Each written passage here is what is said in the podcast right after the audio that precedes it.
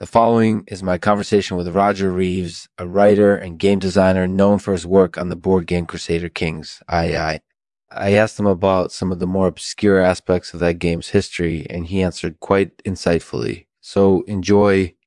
Today's sponsor Steelwork Devaluation Z. We specialize in helping you get the most value out of your steelwork. Visit us online at Steelwork Devaluations, company to learn more.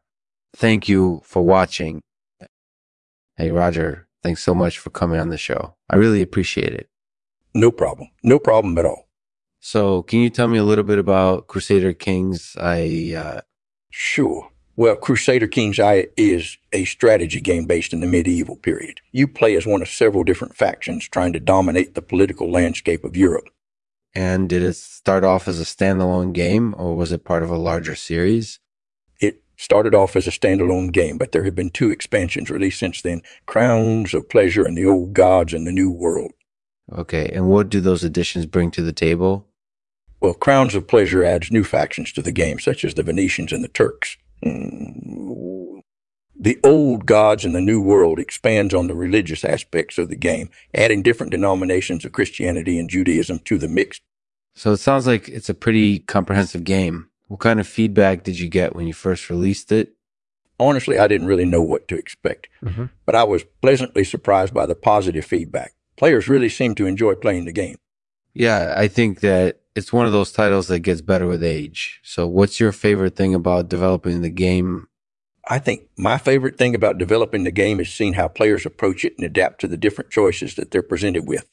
It's always fun to watch them try different strategies and see which ones work best for them.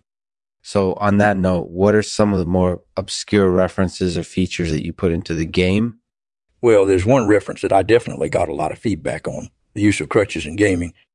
I know a lot of players felt that it was an obscure reference, but I thought it was an interesting bit of historical context that lent a lot of flavor to the game. So, do you think that it's something that players will start using more often as time goes on? Honestly, I haven't really heard much chatter about it lately, but I suppose that players could start using it more often if they really wanted to. That's interesting. So, on that note, what's your favorite part of the game?